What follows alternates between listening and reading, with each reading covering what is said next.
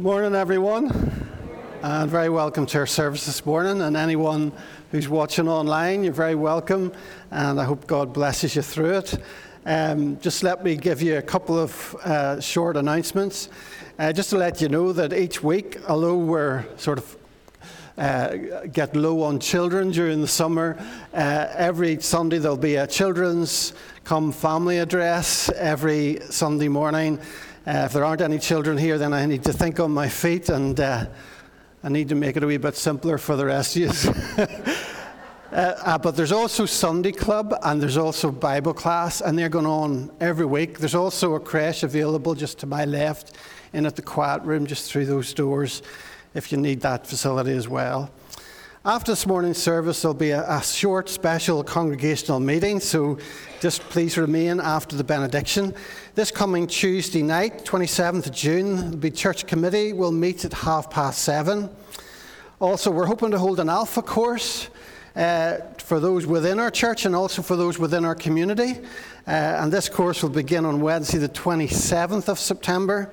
If you'd like to volunteer to help in any way, please come to a meeting in the church this Thursday night, 29th of June, at half past seven. So we're looking forward to that. And the deep sea fishing trip is, is on its way. It'll be taking place on Wednesday, the 19th of July at half past six. A bit of crack for the men. And uh, we'll be leaving from the old pier, that's also known as the Eisenhower Pier. And uh, if you wish to tr- join the trip, there's a sheet outside in the vestibule. Just put your name and your phone number down. Or um, if, you, if you get in touch with Billy Aiken via the Men's Fellowship WhatsApp. Um, also, you'll see on the order of service again, you see the request for help for Ben. Uh, if you could help Ben with this uh, kids club that he's hoping to hold, if you have any questions, please speak to him either in person or using the details that are given in the order of service. Also, if anybody would like to become a communicant member, uh, those classes will start in September. If you let myself know or Billy Hindman know, we'd appreciate that very much. Okay, let me just start uh, with a reading from the Old Testament, Jeremiah 29, verse 11. And we're thinking particularly today about the presence of God in our lives, about the presence of Jesus in our lives personally and also as a church. Verse 11 I know the thoughts or the plans I have for you, declares the Lord plans to prosper you and not to harm you, plans to give you hope and a future. Let's pray.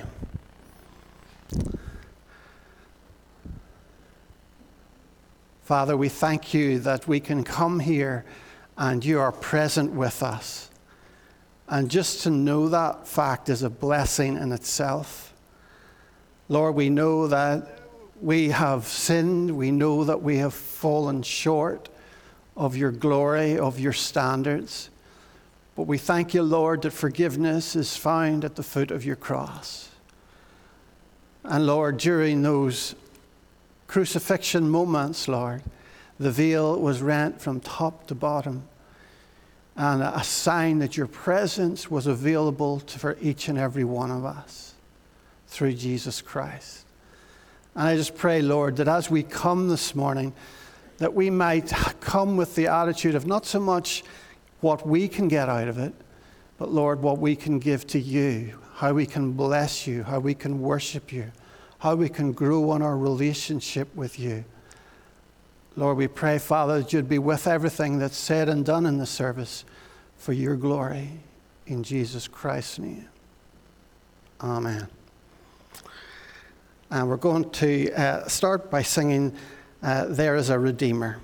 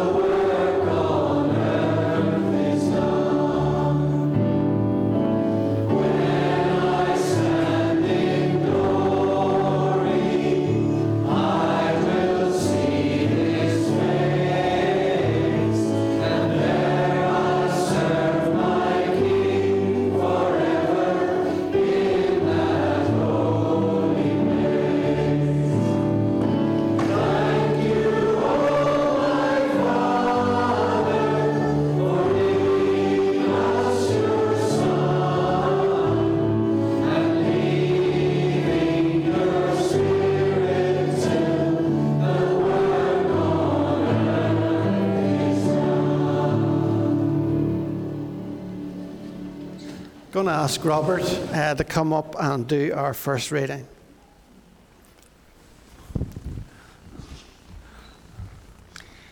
Okay, the, the first reading is from Acts chapter 2, and it'll be verses 1 to 12, and it's entitled The Holy Spirit Comes at Pentecost. When the day of Pentecost came, they were all together in one place. Suddenly, a sound like the blowing of a violent wind came from heaven and filled the whole house where they were sitting. They saw what seemed to be tongues of fire that separated and came to rest on each of them. All of them were filled with the Holy Spirit and began to speak in other tongues as the Spirit enabled them. Now they were staying in Jerusalem, God fearing Jews from every nation under heaven. When they heard this sound, a crowd came together in bewilderment because each one heard them speaking in his own language. Utterly amazed, they asked, Are not all these men who are speaking Galileans? Then how is it that they, they each of us hears them in our own native language Parthians, Medes, Elamites, residents of Mesopotamia, Judea, Cappadocia, Pontus, Asia, Phrygia, Pamphylia, Egypt, and the parts of Libya near Cyrene. Visitors from Rome, both Jews and converts to Judaism. Cretans and Arabs, we hear them all speaking Sorry, we hear them all declaring the wonders of God in our own tongues. Amazed and perplexed, they asked one another, What does this mean? Amen. Thank you, Robert. Do we have any? We have, I don't want to embarrass any boys and girls, but would any like to come up to the front? There's a couple of wee seats up here, but if you feel comfortable just with mum and dad, I know when I was a kid, my mum would have been pushing me, go on, go on, go on. And I'd have been going, no. so feel free to, to be where you are, to sit where you are. But I just want to have a wee slide up here in a minute. Um, I want to say hello for, on somebody's behalf. There's a man called Alec Clark, really good friends with Alec, and he's 93, and he's from Sion Mills. And uh, he was a great encouragement to me whenever I was up in Sion. And he's been telling me for months make sure you tell the congregation from me hello and all the best and God's blessings to you. Now, he has a brother, actually. His brother's 100 years old, and his brother has a, a girlfriend. and sometimes Alec will come on and say, They've fallen out, she's fallen out with him. but anyway, one of his favourite hymns is uh, How Lovely is Thy Dwelling Place. And this is one of the words from it one day in your presence is far better to me than gold. And I was thinking about this over the week. There's nothing that is better than having the presence of Jesus in your life, having the presence of God in your life every day. I want to use one example. For example, Moses. Moses. Hold on. Here we go. Moses Yes. As you know the story of Moses, I'm sure the people of God were living in slavery for 400 years. That's an awful long time. 400 years under Pharaoh, an evil Pharaoh, and they were being beaten and they were being killed and they were being treated horrendously. And God heard the cries of the people and he, he, said to Moses, I want you to go down and rescue them. So you know the story. I don't need to tell you the story, but Moses came down, and after a long struggle and a long fight, um, Pharaoh said, Okay, you can go. Just go. Just leave. And there we have Moses is leading the people out of Egypt, and everything is great. This is a tremendous day. Further down the road, after a number of days, someone spots the uh, dust in the, in the distance. It looks like chariots. It looks like the dust that's created from horses. And somebody says they're, they're, the Egyptians are coming. They're coming after us. And of course, Pharaoh had changed his mind and he sent the armies out to kill them. So the difficulty was that just ahead of them was this, the Red Sea. Can't go that way. Behind them were the Egyptians can't go that way. What do we do? We're going to die. And the people started to panic and complain and say to Moses, Why did you bring us here? Why did you do this? Would have been better staying at home. And Moses said, Do not fear. He says, Don't be afraid. God will fight for you today. God will fight for you today. So as the Egyptians got closer and closer and closer and closer, Moses puts his hands over the Red Sea like this, and he begins to pray. And you know what happens? It's an amazing miracle, but the sea, God pushes back the sea on either side. So what opens up is the seabed. And they're able to walk safely over the seabed from one side of the Red Sea to the other. And when they get to the other side, they have a celebration, but the Egyptians are still coming after them. But then God, in His strength, pulls back His arms and allows the water to catch or to flood the Egyptians. And the, Egyptian army was completely and utterly destroyed and defeated. And they, they started to sing, they started to have a bit of a party. They were singing because God had been with them, His presence had been with them. And there's nothing more precious than the presence of God, the presence of Jesus with us for every hard time, for every difficulty.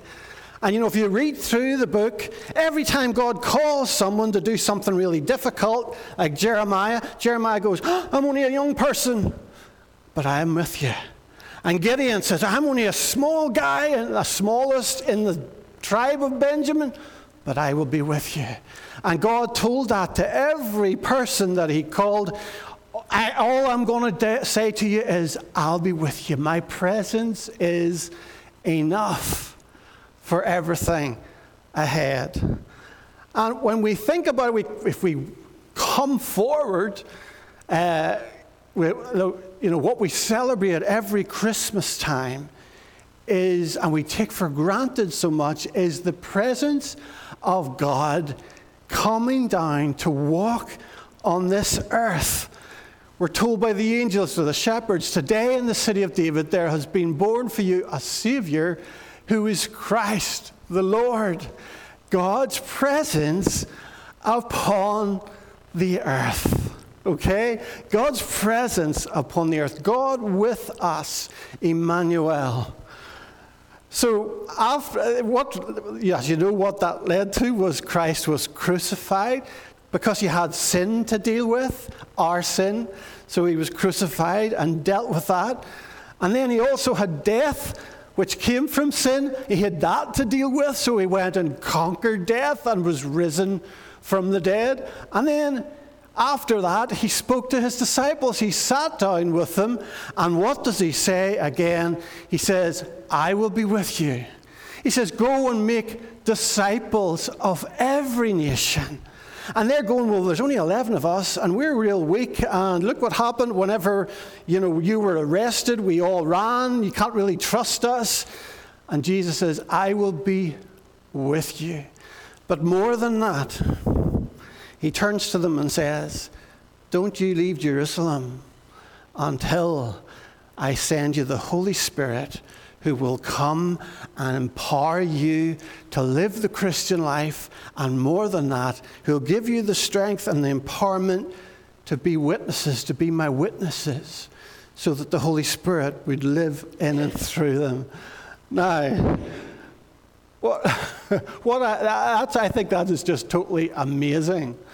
So he's telling each of us, and he's telling boys and girls, and he's telling all of us, to, to share the good news of the gospel. How do we know what God's presence, how do we receive God's presence, Jesus' presence, into our lives?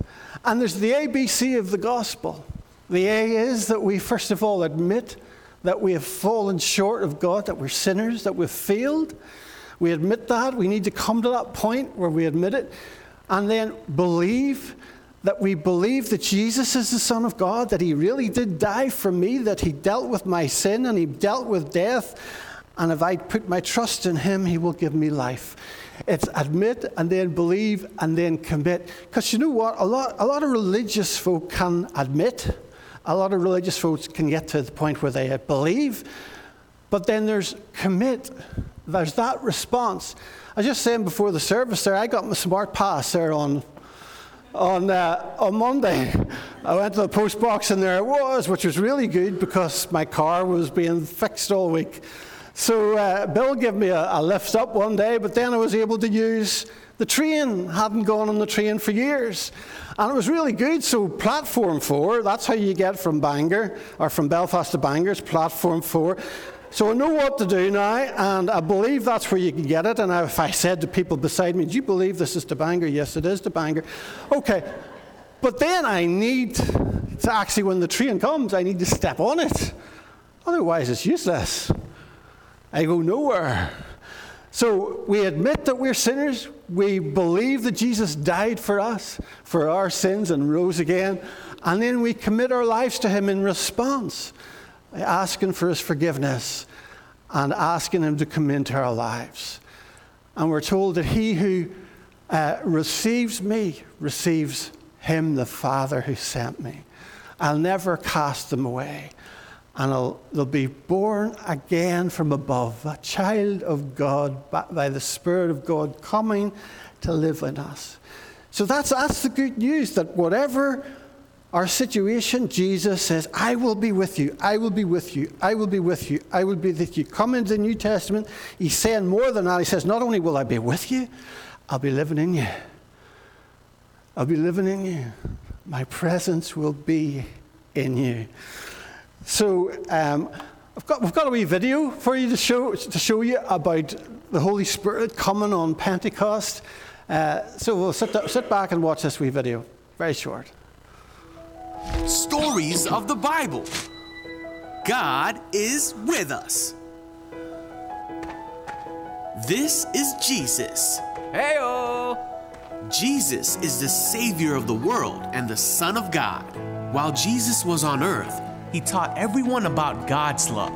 He healed many people from their sickness, performed many miracles like calming storms, oh, and even raised people from the dead. Wahoo! But some people did not like what Jesus was doing.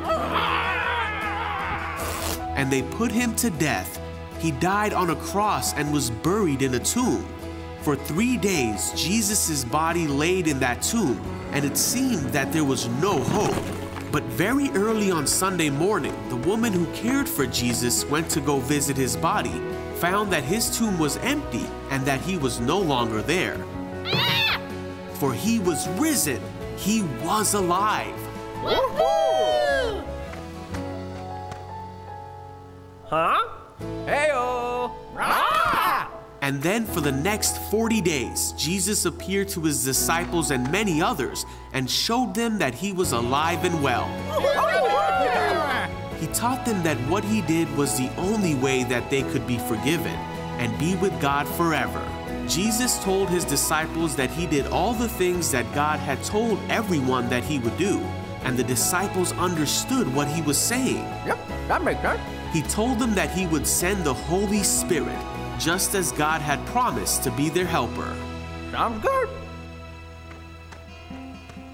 After Jesus had spent 40 days with the disciples and appeared to many people, hey, that's it.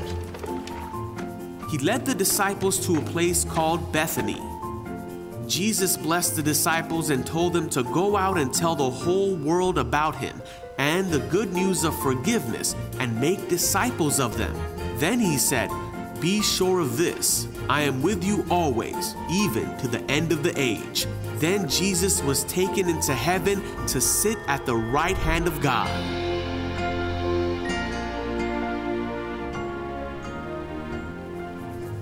Not long after that, the Holy Spirit did come to the disciples to be their helper. The disciples knew that God would truly be with them always, and the Holy Spirit is still with us today for Jesus promised that he would be with us to the end of the age, and he is.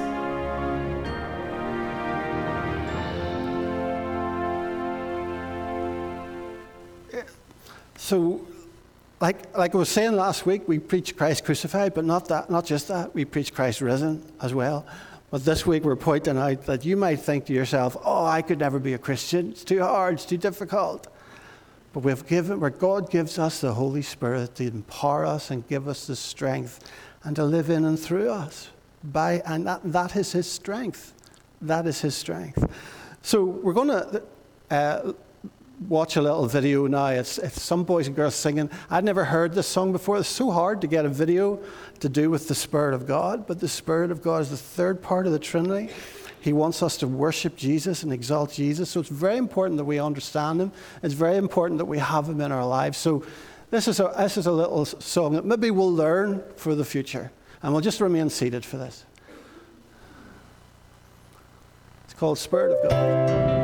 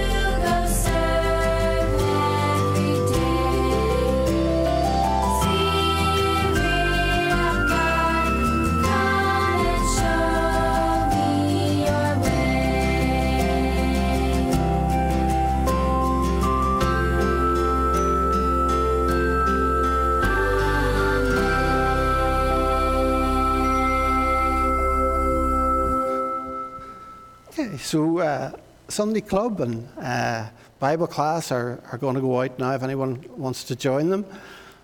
Um, okay.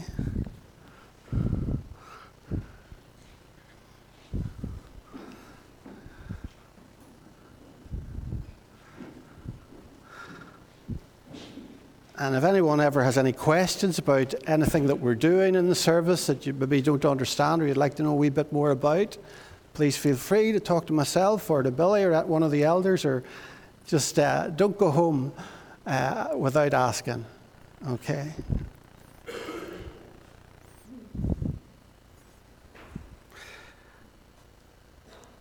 And now your offering will be received.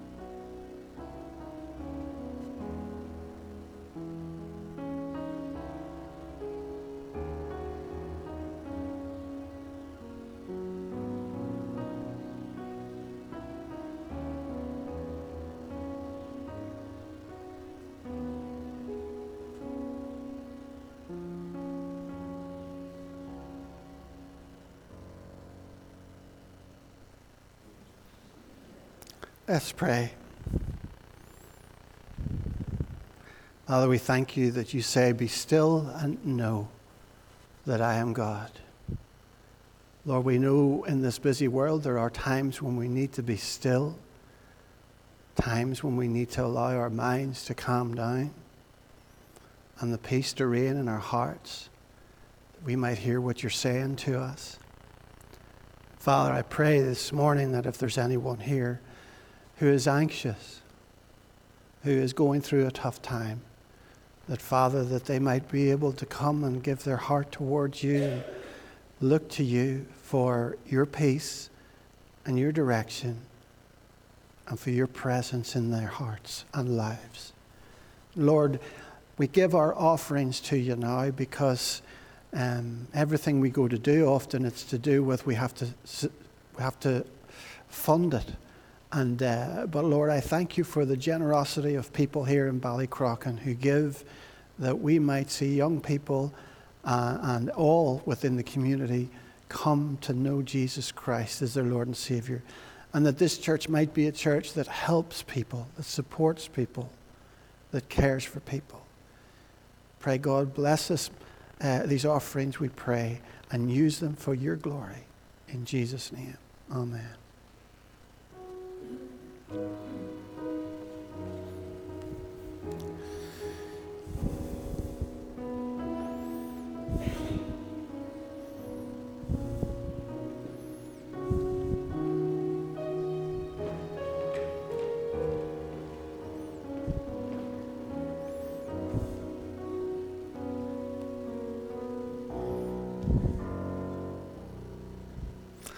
As you know, it was the General Assembly during the week, and uh, it was it was great to hear of some churches that were thriving in the south of Ireland. It was that was a real encouragement, but it was also sad to hear of some churches that were being dissolved, that were just uh, fading away with, with, with the way society is at the moment. People weren't coming, and um, I've been thinking during the week. I was reading Hebrews 11, which is really about the heroes of faith, people of God who had faith, just ordinary folk.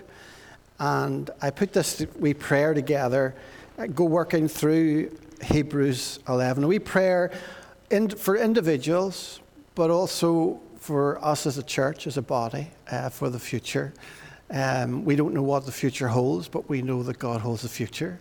And uh, we know that He has plans for us uh, to prosper us and not to harm us, to give us a hope of future, to bless us. So um, let's, let's just pray. Father, give us the faith of Noah to prepare for what's ahead, which we do not yet see. Give us the faith of Abraham to obey your call when we don't know where we're going.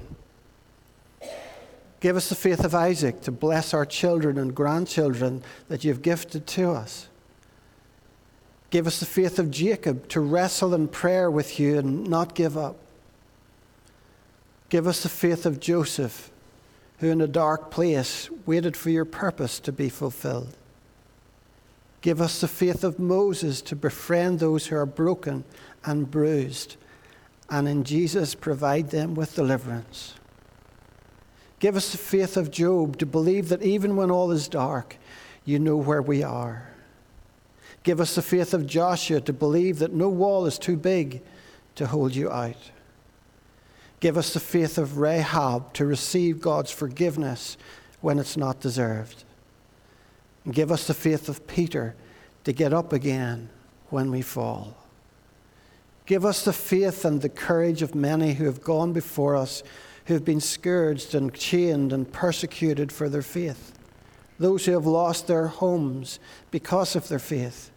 May they be an inspiration to us to look unto Jesus, the author and finisher of our faith, who went before us and on our behalf endured the cross, despising the shame, and has sat down at the right hand of the throne of God in Jesus Christ's name.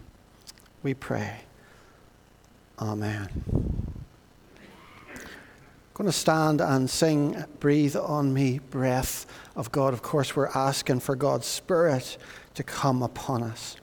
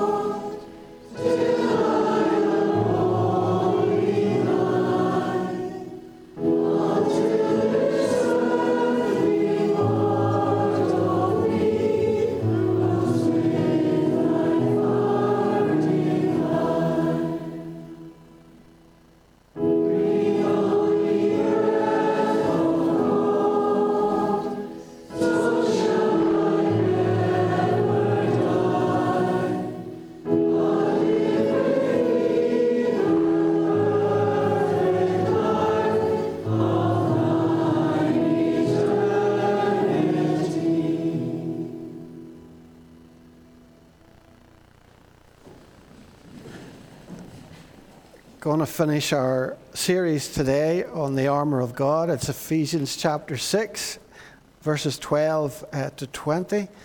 Ephesians 6, verses 12 to 20. Let's hear the word of God. For our struggle is not against flesh and blood, but against the rulers, against the authorities, against the powers of this dark world, and against the spiritual forces of evil in the heavenly realms. Therefore, put on the full armor of God, so that when the day of evil comes, you may be able to stand your ground, and after you have done everything, to stand. Stand firm then, with the belt of truth buckled round your waist, with the breastplate of righteousness in place, and with your feet fitted with the readiness that comes from the gospel of peace. In addition to all this, take up the shield of faith with which you can extinguish all the flaming arrows of the evil one. Take the helmet of salvation, the sword of the Spirit, which is the Word of God, and pray in the Spirit on all occasions with all kinds of prayers and requests. With this in mind, be alert and always keep on praying for all the saints. Pray also for me, that wherever I open my mouth, words may be given me, so that I will fearlessly make known the mystery of the gospel for which I am an ambassador in chains. Pray that I may declare it fearlessly as I should. Let's pray a moment. Father, we just pray that we would feel Jesus in this place, that we would know his presence.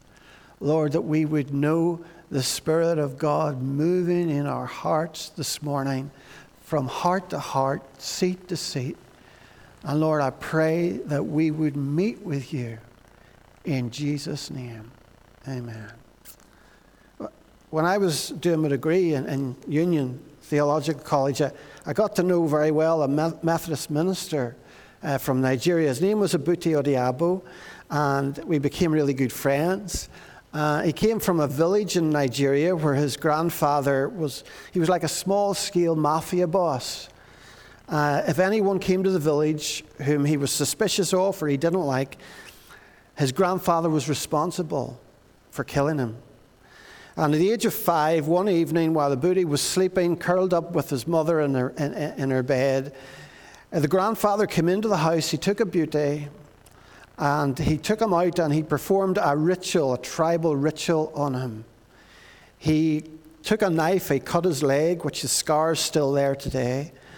And this was to signify that when his grandfather got too old, that he was passing over to Abuti this responsibility.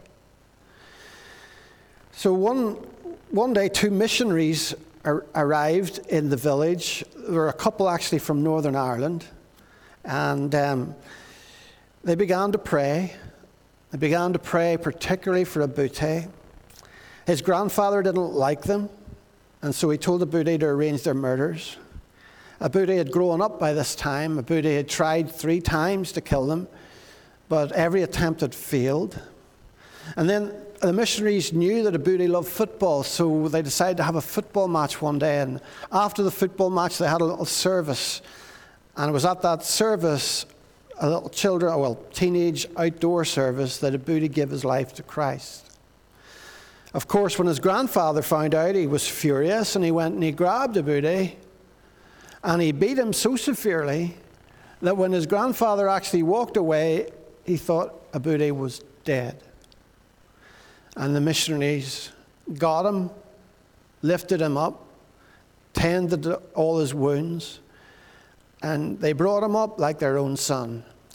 And he became that Methodist minister. I've been speaking to you of late about the spiritual battle which we're in. Paul says we do not wrestle against flesh and blood, but against principalities, against powers. And those two missionaries, they faced those powers in prayer. Not in their own strength, of course, but in the Lord's, using praying in the Spirit as a weapon for pulling down strongholds, particularly in Abuti's life. You know, this is, this is important to grasp this this morning. In our own strength, without the Holy Spirit, we are going nowhere. Think about it. When we came to faith in Jesus Christ, it was by the Spirit of God wasn't it? A few years ago, I was walking our Golden Labrador in Strabane when suddenly my eyesight went funny. And massive floaters were there, there were flashes of light. It was very hard to see. And it turned out that uh, my retina wasn't detached, thankfully, but there were tears in my eye. They needed repaired by a surgeon. But it was like trying to see through an extremely dirty window. In 2 Corinthians 4 4, Paul writes that the God of this world has blinded the minds of the unbelieving so that they will not see the light of the gospel. When it comes to their understanding of the gospel, everything looks unclear. It's like looking through a dirty window. But when God's Spirit moves within a man or a woman and they receive Jesus Christ, the window is washed clean. And they begin to see who Christ is, they begin to see his purpose on earth. It's like a light comes on in their spiritual understanding, and we're told by John, as many as received Jesus Christ, to them he gave the right to become children of God, born not of blood, nor the will of man, not by man's intervention, but of God, born from above, born from God. And when we receive Christ, we receive the Holy Spirit, and He helps us to interpret and understand the Scriptures. And that's what's happening when the Scriptures, some people will say, the Scriptures were dead to me. Until when I give my life to Jesus Christ, suddenly there was like a light came on, and they were relevant for my life. And that's what's happening because it's the presence of the Holy Spirit has come within them. So when we come to faith in Christ, it's because of what Christ done on the cross and his resurrection, but it's the Holy Spirit who opens the eyes of our hearts that we need Christ. If you're a Christian this morning, I can guarantee you that at some point somebody's been praying for you. Just like they prayed for Abuti. And when it comes to mission as well, to reaching others for Christ, again, it's down to the Spirit of God connecting us, empowering us.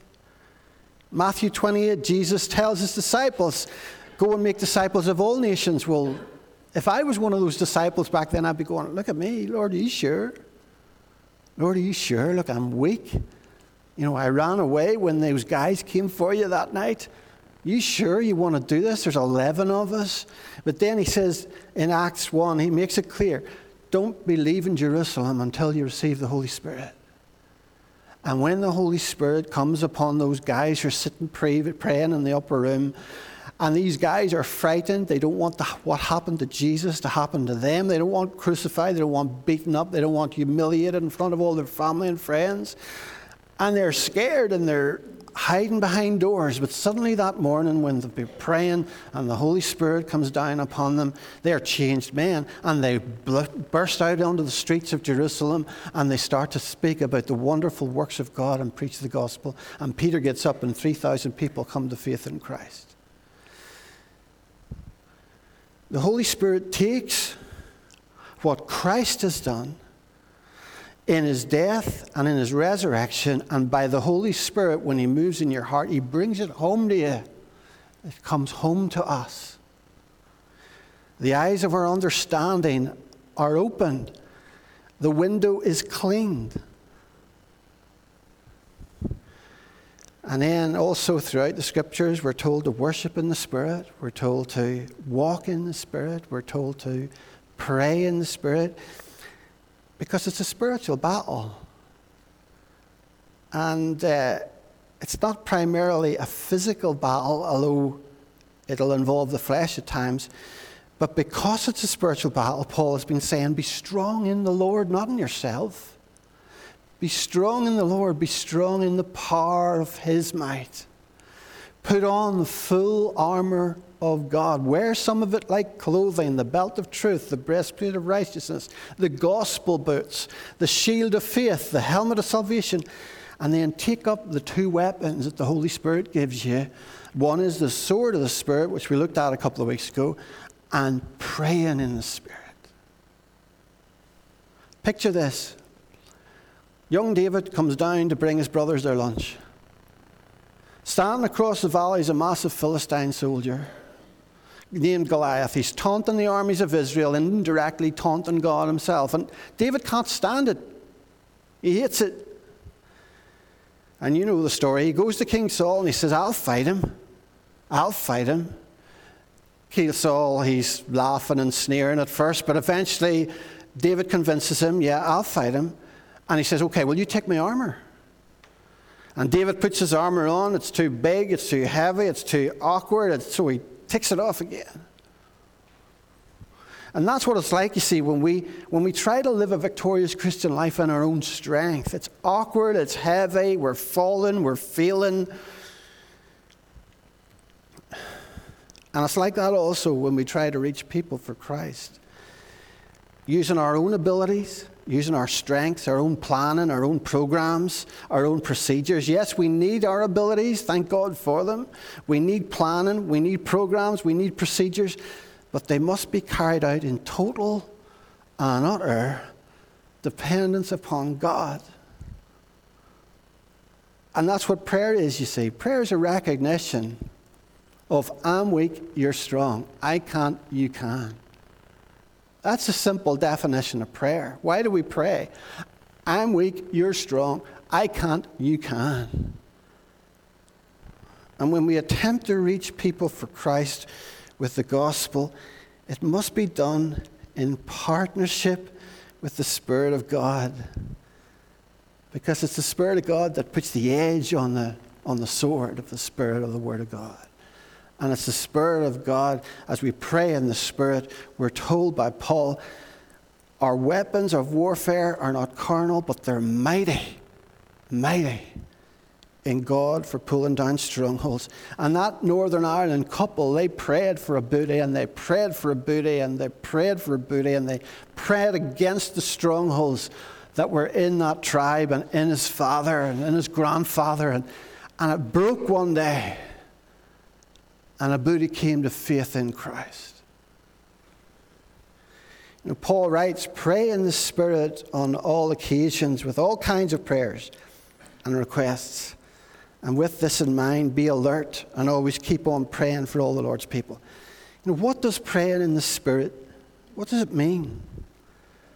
Well, I suggest it means praying from God's perspective. You know, I remember climbing Slieve Donard with a friend years ago. We got to the final climb, the final peak, and uh, it, it was like walking into a room of total dark fog. We could not see six feet ahead of us. And we managed to climb to the top of that peak, but we couldn't see the spectacular view that we'd been climbing to go and see.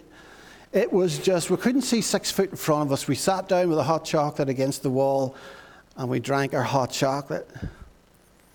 And when we pray in the flesh, that's why it can be so hard at times. When we pray in our own steam, out of our own ability, it can be a bit like trying to hit a dartboard in thick fog. We're praying for stuff because we think it's our duty to do so, and because we think that we should, but we don't have that sense of direction that God wants me to do this. And praying in the Spirit is about bringing God, His presence into our prayers. You know, I often start praying feeling like I'm in a thick fog and I don't know what to pray for. But as I move on, it's like there's, the shackles are broken and clouds are moving and my prayers begin to flow as the Holy Spirit begins to mi- bring to mind one thing after another. And that's why I want to encourage you to pray. Because sometimes it's hard to pray and you feel like you're in a thick fog. But what's important is that if you're finding it tough to pray, don't give up. Don't run out and say, It's not working for me. It's not working. But as you persist in prayer, the clouds will begin to clear and your prayers will begin to flow. You'll become aware of the Holy Spirit as you, what He wants you to pray.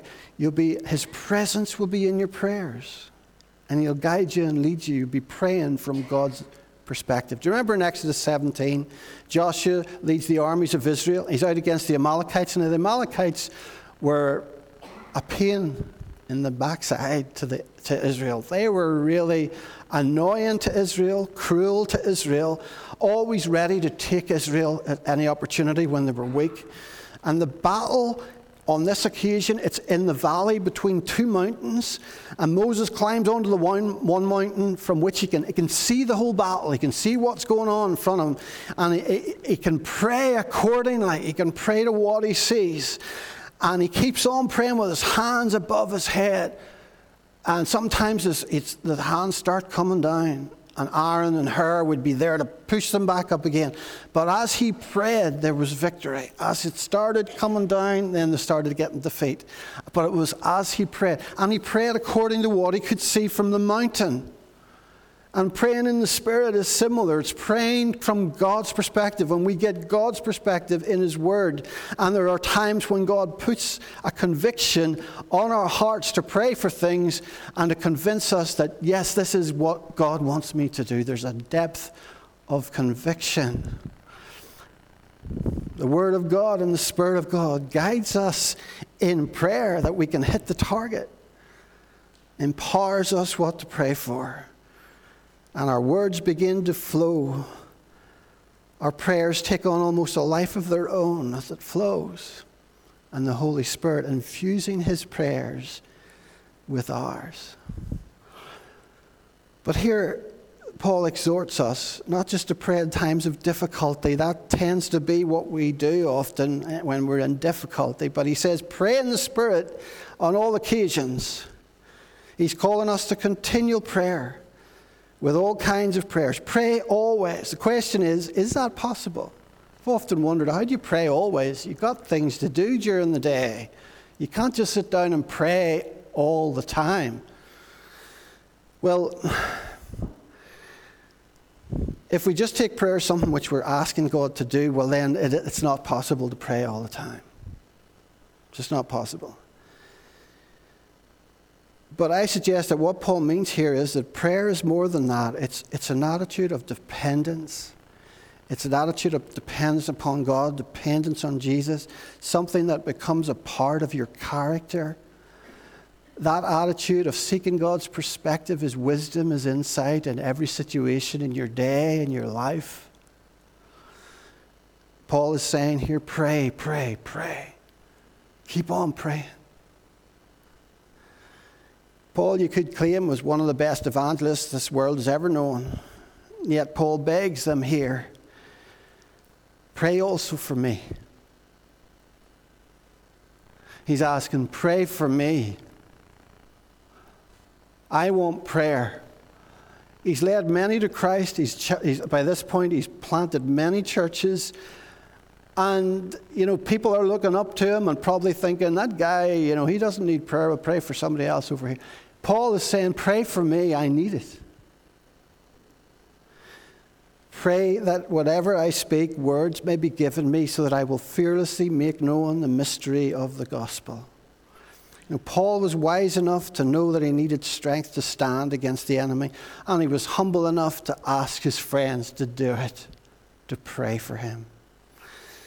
He calls us to find our strength for the battle in the Lord, to pray, to pray, to pray, and in prayer to make sure that we have every part of the armor of God on, not your own armor, the armor of God, not doing your own strength, God's strength, God's Spirit within you giving you strength.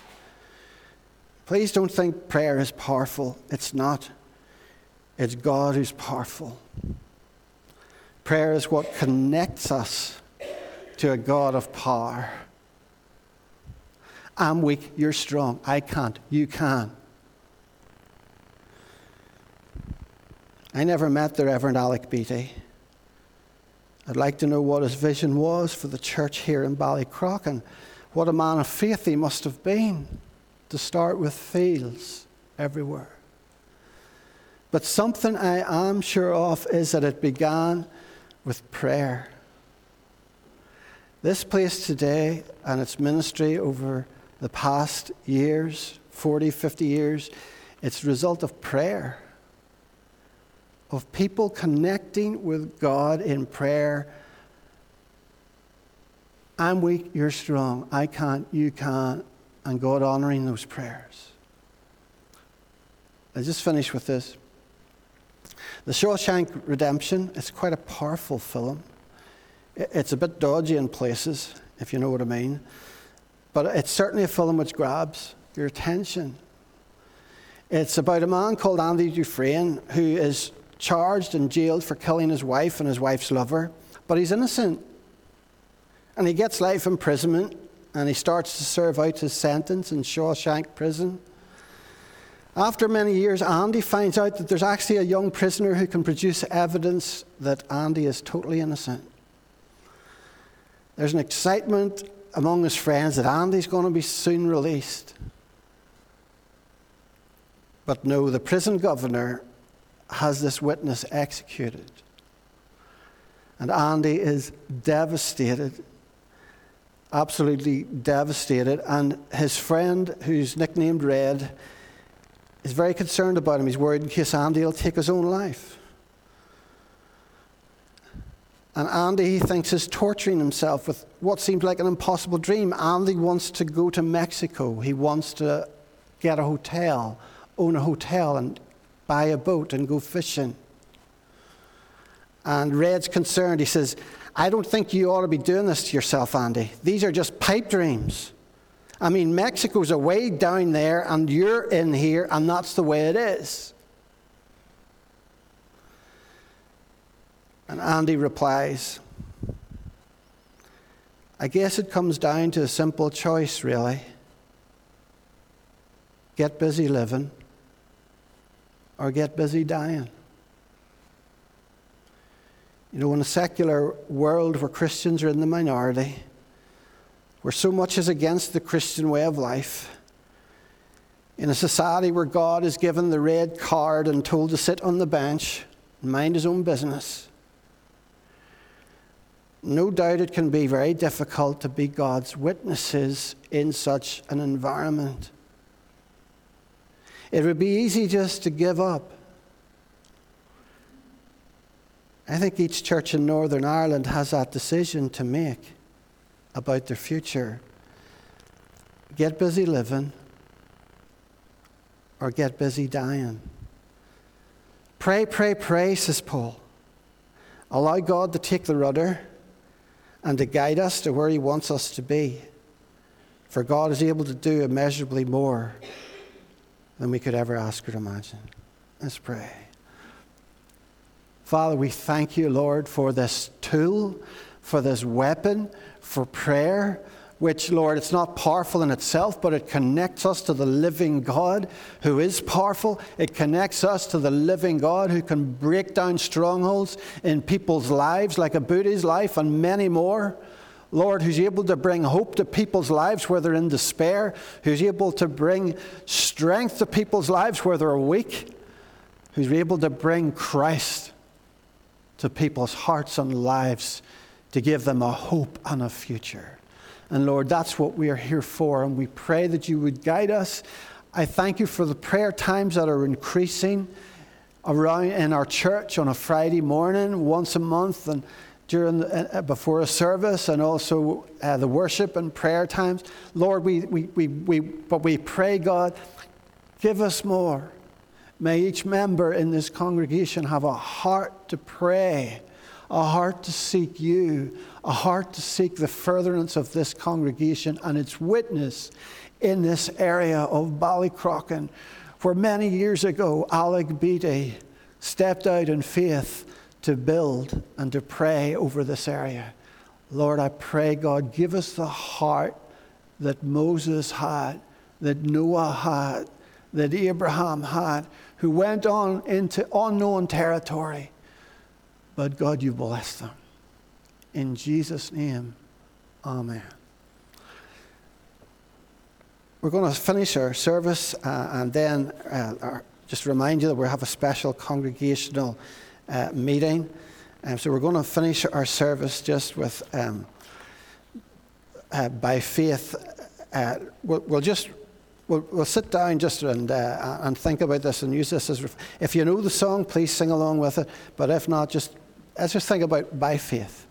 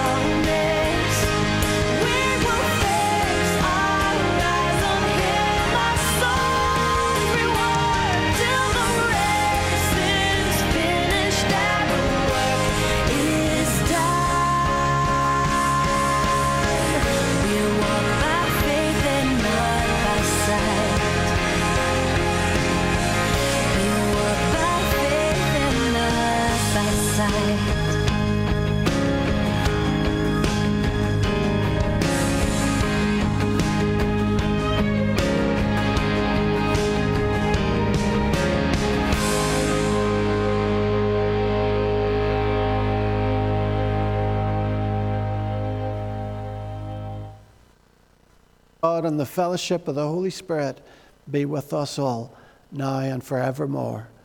Amen. Just going to invite Tom Henry to come up uh, and speak to us for a couple of minutes.